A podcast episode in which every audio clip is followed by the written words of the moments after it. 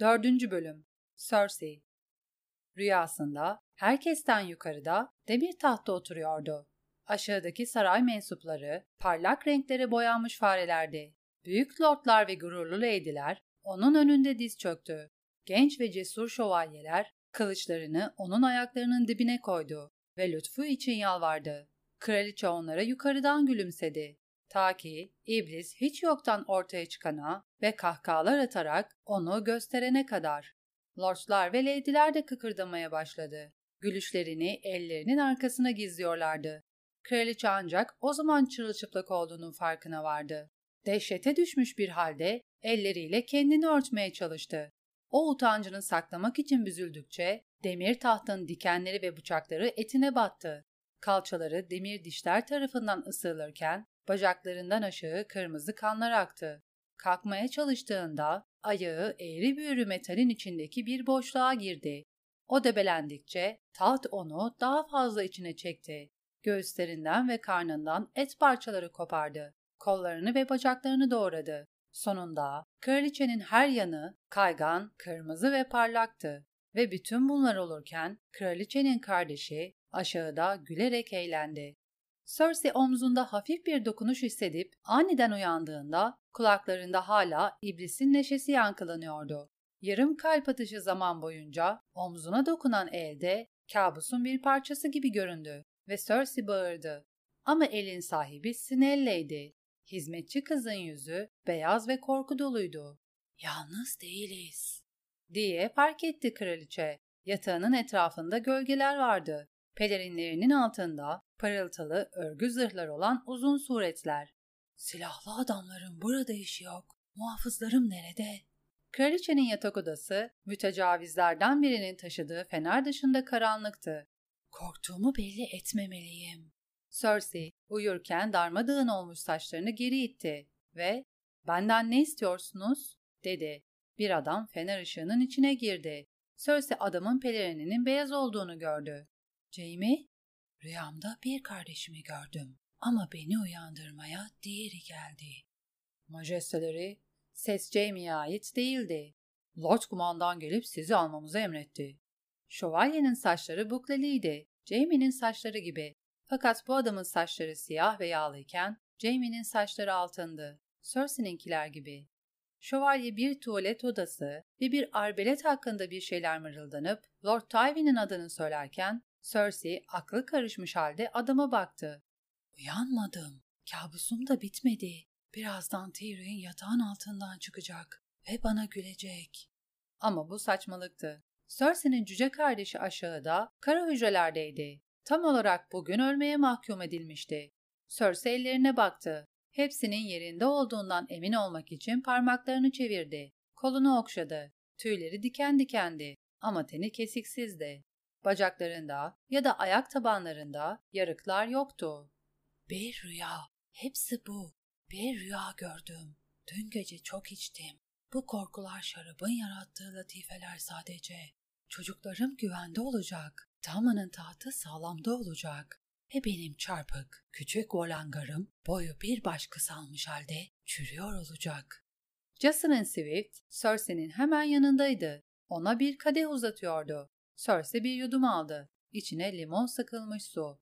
Öyle ekşiydi ki Cersei suyu geri tükürdü.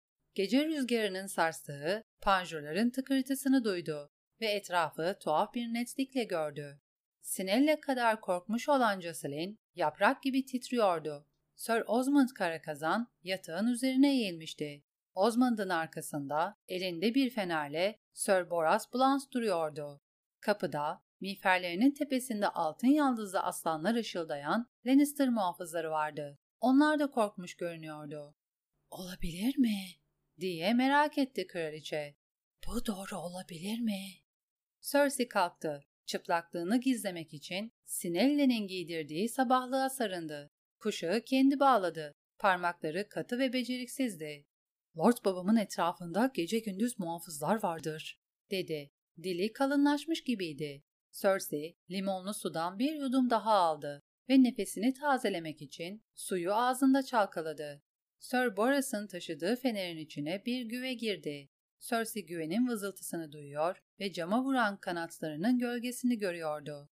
Muhafızlar nöbet yerlerindeydi majesteleri, dedi Osmond Karakazan. Ocağın arkasında gizli bir kapı bulduk. Lord kumandan kapının nereye gittiğini anlamak için aşağı indi. Jamie, korku, Cersei'yi ele geçirdi. Bir fırtına kadar ani. Jamie kralın yanında olmalıydı. Delikanlı zarar görmedi. Sir Jamie kralın yanına bir düzün adam gönderdi. Majesteleri huzur içinde uyuyor. Umarım benimkinden daha güzel bir rüya görür ve daha hoş bir şekilde uyanır. Kralın yanında kim var? O şeref Sir Lord Said, eğer memnun olacaksanız. Cersei memnun olmadı. Tyrell'ler sadece ejderha kralları tarafından mevkilerinin çok üzerine çıkarılmış kahyalardı. Kibirlerini yalnızca ihtirasları geçebilirdi. Sir Loras, bir genç kızın rüyası kadar güzel olabilirdi. Ama giydiği beyaz pelerinin altında kemiklerine kadar Tyrell'di. Cersei'nin bildiği kadarıyla bu gecenin menfurluğu yüksek bahçede ekilmiş ve büyütülmüştü. Fakat Cersei bu şüphesini dile getirmeye cesaret edemezdi. Bana giyinmem için zaman verin. Sir Osmond, beni el kulesine siz götürün. Sir Boras, gardiyanları ayaklandırın ve cücenin hala hücrede olduğundan emin olun. Cersei onun adını söylemeyecekti. Babama el kaldırmaya asla cesaret edemez, dedi kendine ama emin olmak zorundaydı. Majesteleri nasıl emrederse. Blunt feneri Sir Osmond'a verdi. Cersei adamın sırtını görmekten mutsuz değildi. Babam ona beyazları asla geri vermemeliydi. Adam bir korkak olduğunu kanıtlamıştı. Maegor Hisarı'ndan ayrıldıklarında gökyüzü derin bir kobalt mavisine devrilmişti. Ama yıldızlar hala ışıldıyordu. Bir hariç hepsi, diye düşündü Cersei. Batının parlak yıldızı düştü. Geceler daha karanlık olacak artık. Kuru hendeğin üzerindeki açılır kapanır köprüde duraksadı. Aşağıdaki kazıklara baktı. Bana böyle bir konuda yalan söylemeye cesaret edemezler. Onu kim buldu? Muhafızlarından biri, dedi Sir Osmond.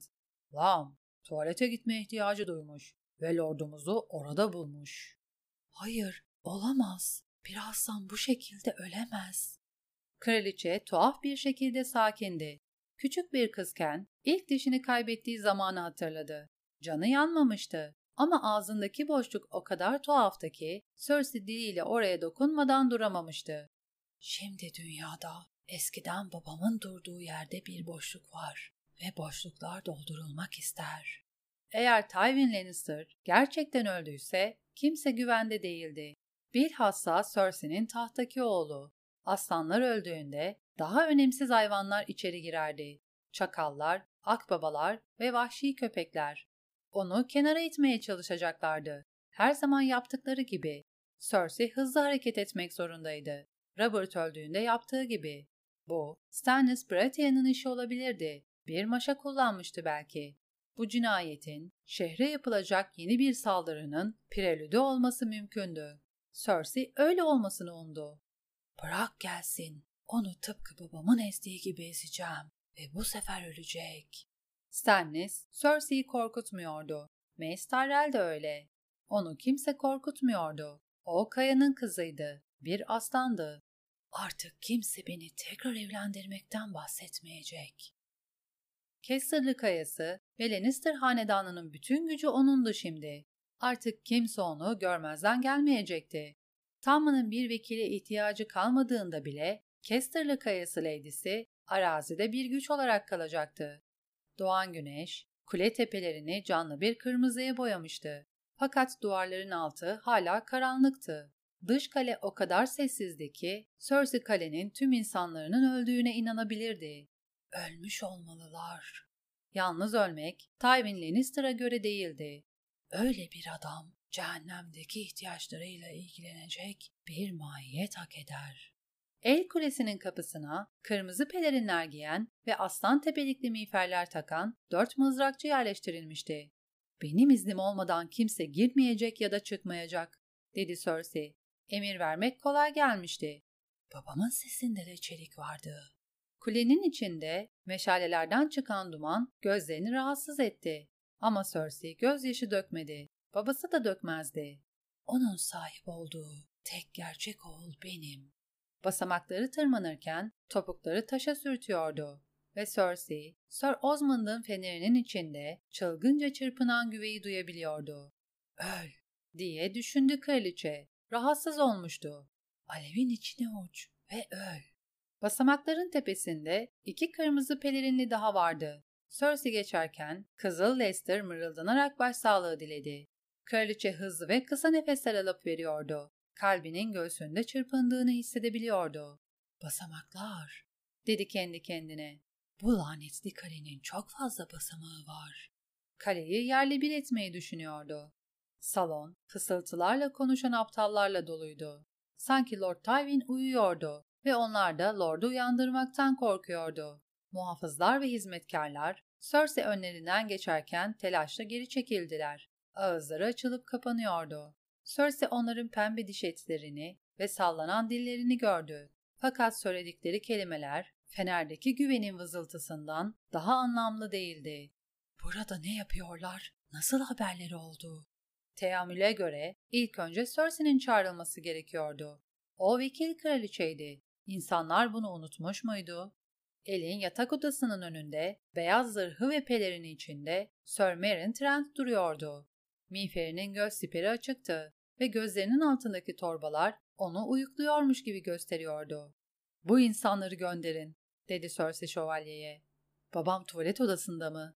Onu tekrar yatağına taşıdılar leydim. Sir Meryn, Cersei'nin içeri girmesi için kapıyı açtı. Panjurlardan sızan sabah ışığı yatak odasının zeminindeki hasırların üstüne altın çubuklar boyuyordu. Cersei'nin amcası Kevin yatağın kenarına diz çökmüştü. Dua etmeye çalışıyordu. Fakat kelimeleri ağzından çıkaramıyordu. Muhafızlar şöminenin yanında toplanmıştı. Sir Osmond'ın bahsettiği gizli kapı küllerin arkasındaydı. Açıktı. Bir ocaktan daha büyük değildi. Bir adam o kapıdan geçmek için emeklemek zorunda kalırdı. Ama Tyrion yarım bir adam. Bu düşünce Cersei'yi öfkelendirdi.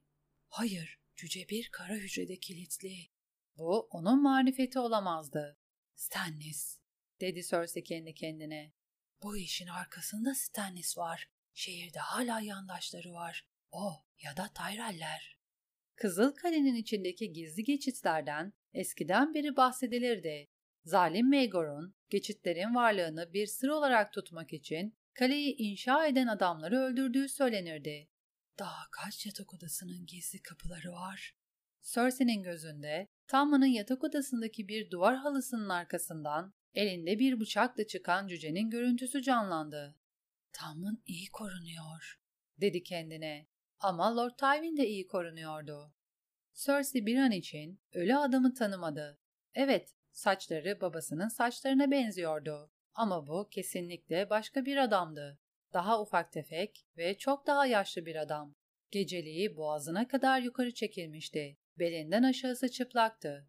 Adamın göbek deliğiyle erkeklik organının arasındaki kasağa saplanan ok o kadar derine gömülmüştü ki sadece denge tüyleri görünüyordu. Adamın cinsel organının etrafındaki kıllar kuru kanla sertleşmişti. Göbek deliğinde daha fazla kan pıhtılaşıyordu. Adamdan gelen kokuyu alınca Cersei burnunu buruşturdu. Oku çıkarın diye emretti. Bu adam kral eli. Ve benim babam, benim lord babam. Çığlık atıp saçlarımı mı yolmalıyım? Freyler kıymetli Rob'u katlettiğinde Catelyn Stark'ın kendi yüzünü tırmaladığı ve yanaklarından kanlı şeritler kopardığı söyleniyordu. Bunu ister miydin baba? diye sormak istedi Cersei. Yoksa güçlü olmamı mı arzu ederdin? Sen kendi baban için ağlamış mıydın? Büyük babası Cersei sadece bir yaşındayken ölmüştü. Ama Cersei hikayeyi biliyordu. Lord Tytos aşırı şişmanlamıştı ve bir gün metresinin yanına gitmek için basamakları tırmanırken kalbi patlamıştı. Bu hadise vuku bulduğunda Deli Kral'a el olarak hizmet veren Lord Tywin, kral topraklarındaydı. Cersei ve Jaime küçükken babaları sık sık kral topraklarında olurdu. Lord Tywin, babasının ölüm haberini aldığında ağladıysa bile gözyaşlarını kimsenin göremeyeceği bir yerde yapmıştı bunu. Kraliçe, avuçlarına gömülen tırnaklarını hissedebiliyordu. Onu nasıl bu halde bırakırsınız? Babam üç kralın eliydi. Yedi krallıkta yürümüş en büyük adamdı. Çanlar onun için çalmalı. Robert için çaldıkları gibi. Babam yıkanmalı ve itibarına uygun bir şekilde giydirilmeli. Kakım kürkü, altın kumaş ve kırmızı ipekler içinde olmalı. Paysal nerede? Paysal nerede? Muhafızlara döndü. Pakins, Yüce Üstad Paysel'i getir. Lord Tywin'i görmeli. Gördüm o jesteleri, dedi Pakins. Geldi, gördü ve sessiz rahibeleri çağırmak için gitti.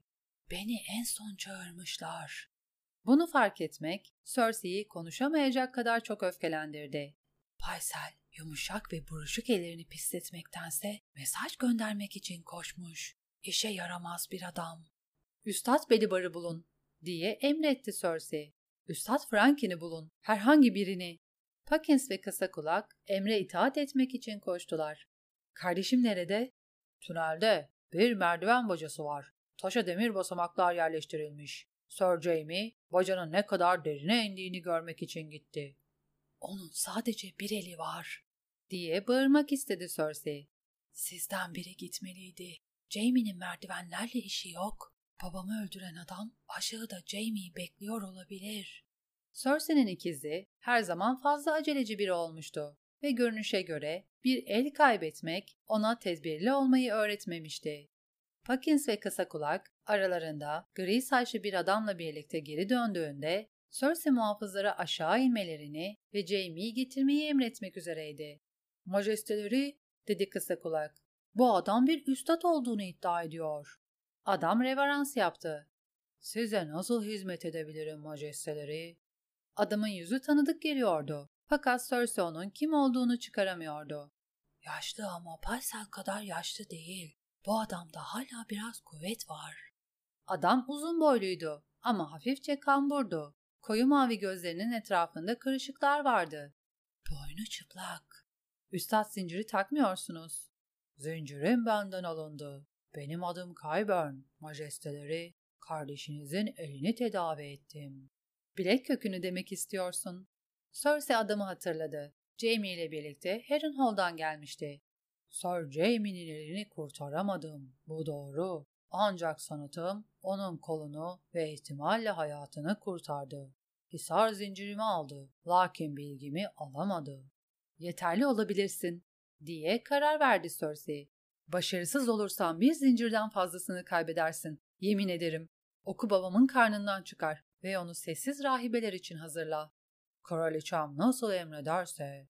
Kyburn yatağın yanına gitti. Duraksadı. Geriye baktı. Kızı ne yapayım majesteleri? Kız? Cersei ikinci cesedi gözden kaçırmıştı. Yatağa gitti. Kanlı örtülerden oluşan yığını kenara çekti. Ve kız oradaydı. Çıplak, soğuk ve pembe. Yüzü dışında. Kızın yüzü, kendi düğün ziyafetinde öldürülen Joffrey'nin yüzü kadar siyahtı. Birbirine bağlı, altın ellerden oluşan bir zincir kızın boğaz etine gömülmüştü. Öyle sıkı bir şekilde bükülmüştü ki deriyi yırtmıştı. Cersei öfkeli bir kedi gibi tısladı. Onun burada ne işi var? Onu orada bulduk majesteleri, dedi kısa kulak. İblisin fahişesi. Bu söyledikleri kızın orada oluş sebebini açıklıyormuş gibi. Lord babamın fahişelerle işi yoktu, diye düşündü Cersei. Annem öldükten sonra babam asla bir kadına dokunmadı. Muhafıza soğuk bir bakış attı. Olamaz. Lord Tywin babası öldüğünde Kessarı Kayası'na döndü ve orada bu çeşit bir kadın buldu. Kadın onun Lady annesinin mücevherlerini takmış ve kıyafetlerinden birini giymişti. Lord Tywin kadına kıyafetleri ve diğer her şeyi çıkarttırdı. Onu karşılaştığı her adama bir hırsız ve bir fahişe olduğunu itiraf etmesi için 15 gün boyunca Lenny Simon'un caddelerinde çırılçıplak bir halde dolaştırdı. Lord Tywin Lannister fahişelere böyle davranırdı. O asla bu kadın başka bir amaç için buradaydı. Belki de lordumuz onu hanımıyla ilgili sorguluyordu, dedi Kyburn. Sansa Stark'ın kralın öldüğü gece ortadan kaybolduğunu duydum. Aynen öyle. Cersei bu fikre hevesle tutundu. Onu sorguluyordu elbette. Buna şüphe yok. Harabeye dönmüş burnunun altındaki dudaklarını bükerek bir maymun gibi gülümseyen ve kötü kötü bakan Tyrion'u görebiliyordu. Onu çırılçıplak ve bacakları iyice açılmış bir halde sorgulamaktan daha iyi bir sorgulama yolu var mı? diye fısıldadı cüce. Onu ben de böyle sorgulamaktan hoşlanıyorum. Kraliçe başını çevirdi. Ona bakamayacağım. Bir anda ölü kadınla aynı odada olmak bile fazla gelmişti. Kyburn iterek geçti ve koridora çıktı. Sir Osmond, kardeşleri Ozni ve Osfry'de katılmıştı. Elin yatak odasında ölü bir kadın var, dedi Cersei, üç kara kazana. Onun orada olduğunu kimse bilmeyecek. Evet söyledim. Sir Osni'nin yanında Tyrion'un bir başka fahişesinin bıraktığı belli belirsiz tırnak izleri vardı. Peki onu ne yapalım? Köpeklerinize yedirin. Yatak arkadaşınız olarak tutun. Umurumda değil. O asla burada değildi. Burada olduğunu söylemeye cesaret eden adamın dilini keserim. Beni anladınız mı? Ozni ve Osfright bakıştı. Evet majesteleri. Cersei, kara kazanların peşinden tekrar odaya girdi ve adamlar yataktaki kızı Lord Tywin'in kanlı battaniyelerine sararken onları izledi. Şey, adı şeydi. Kızla en son cücenin dövüşle yargılanmasından önceki gece konuşmuştu. O gülümseyen Dorn yılanı, iblisin şampiyonu olmayı önerdikten sonra. Şey, Tyrion'un verdiği bazı mücevherleri ve Cersei'nin vermiş olabileceği belli sözleri sormuştu. Şehirde bir malikane ve onunla evlenecek bir şövalye. Kraliçe, fahişenin Sansa Stark'ın nereye gittiğini söylemeden hiçbir şey alamayacağını açıkça belirtmişti. Onun hizmetçisiydin. Planlarıyla ilgili hiçbir şey bilmediğine inanmamı mı bekliyorsun? demişti. Şey, gözyaşları içinde gitmişti. Sir Osfright battaniyelere sarılmış cesedi omzuna attı. O zinciri istiyorum, dedi Cersei. Altını çizmemeye özen göster. Osfright başıyla onayladı ve kapıya doğru ilerlemeye başladı. Hayır, avludan geçemezsin. Cersei başıyla gizli geçidi gösterdi. Zindanlara inen bir merdiven bacası var. Şu taraftan. Sir Osfright, şöminenin önünde tek dizinin üstüne çökerken ışık içeriği aydınlattı ve kraliçe sesleri duydu. Jamie, yaşlı bir kadın gibi öne eğilmiş halde ortaya çıktı. Çizmeleri, Lord Tywin'in son ateşinden kalan kurumları havalandırdı. ''Yolumdan çekilin.'' dedi Jamie kara kazanlara. Cersei Jamie'ye doğru koştu. ''Onları buldun mu? Katilleri buldun mu? Kaç kişilerdi?'' Birden fazlası vardı şüphesiz. Tek başına bir adam Lord Tywin'i öldüremezdi. Jamie'nin yüzünde yorgun bir ifade vardı.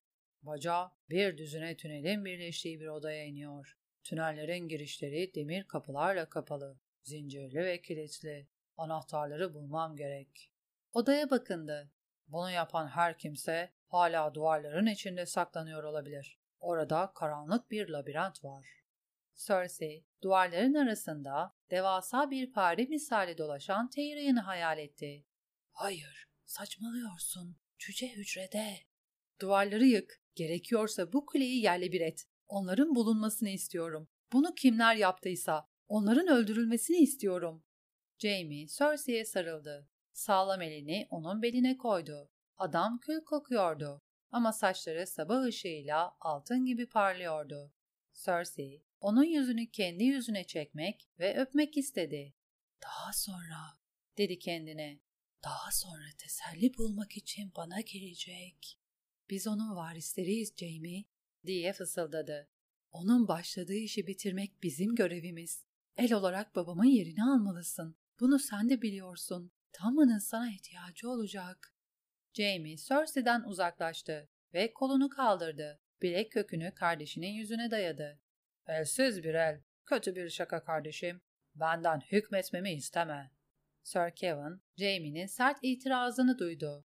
Şeyin, battaniye sarılı cesediyle küllerin içinde debelenen kara kazanlar ve Kyburn de öyle. Muhafızlar Pakins, Hawk ve kısa kulak bile duydu. Akşam karanlığı çökmeden bütün kale duyacak. Cersei yanaklarının yandığını hissedebiliyordu. Hükmetmek mi? Ben hükmetmekle ilgili bir şey söylemedim. Oğlum reşit olana kadar ben hükmedeceğim. Kime daha fazla acıdığımı bilmiyorum, dedi Jamie. Tamına mı yoksa yedi krallığa mı? Cersei, Jamie'yi tokatladı.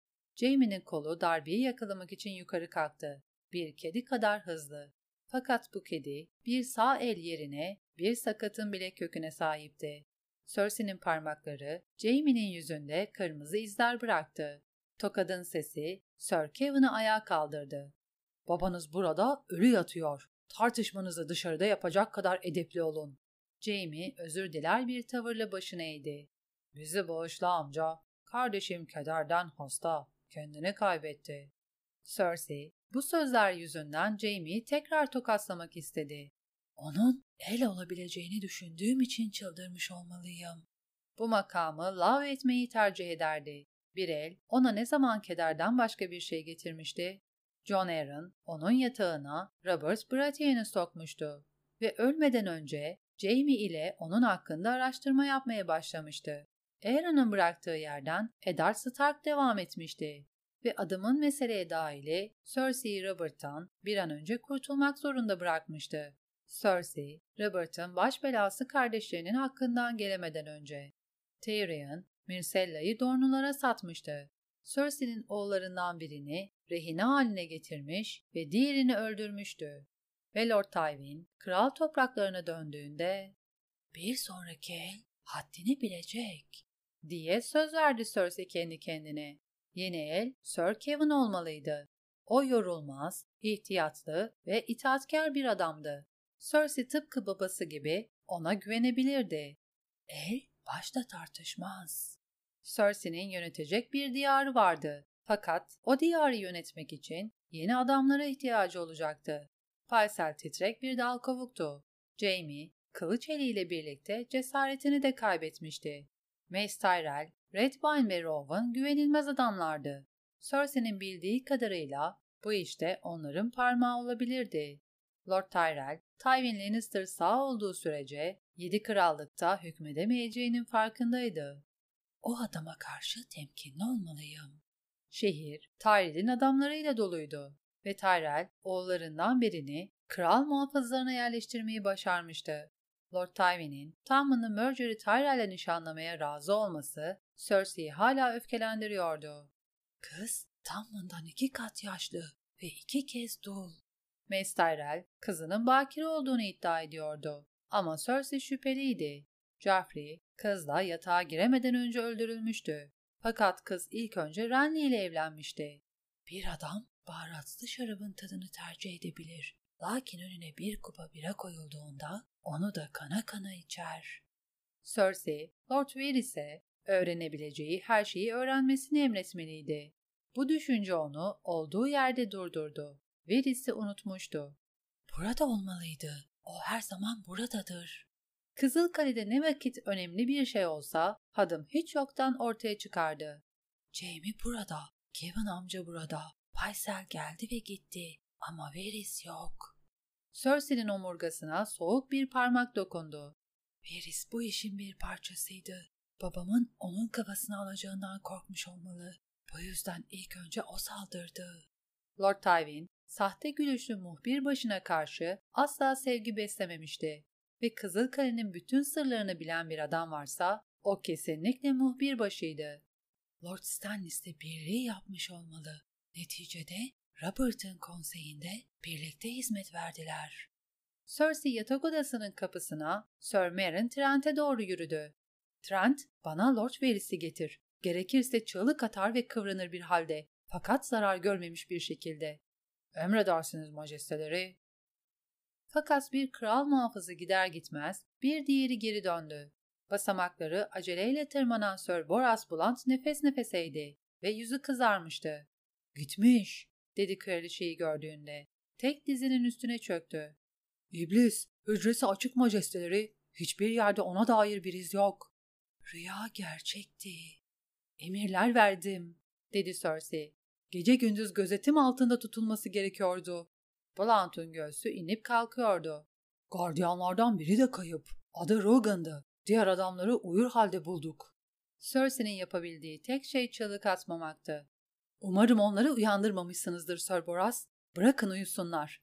Uyusunlar mı? Şövalye yukarı baktı. Kafası karışmıştı. Tamam majesteleri. Ne kadar zaman? Sonsuza kadar. Sonsuza kadar uyuduklarından emin olun Sir. Nöbet sırasında uyuyan muhafızlara tahammül etmeyeceğim. duvarların içinde babamı öldürdü, annemi ve Jaf'a öldürdüğü gibi. Cüce onun içinde gelecekti. Kraliçe bunu biliyordu.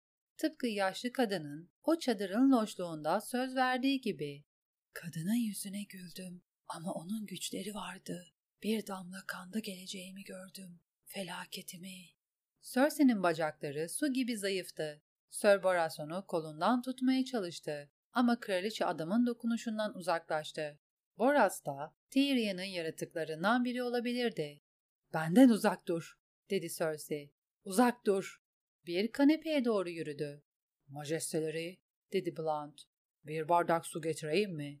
Benim kana ihtiyacım var. Suya değil, Tyrion'un kanına, Valonkar'ın kanına. Meşaleler etrafında dönüyordu. Cersei gözlerini kapadı ve cücenin ona sırıttığını gördü. Hayır, diye düşündü. Hayır, senden neredeyse kurtulmuştum. Ama cücenin parmakları Cersei'nin boğazının etrafına kapandı ve Cersei o parmakların kasılmaya başladığını hissetti. Dördüncü bölümün sonu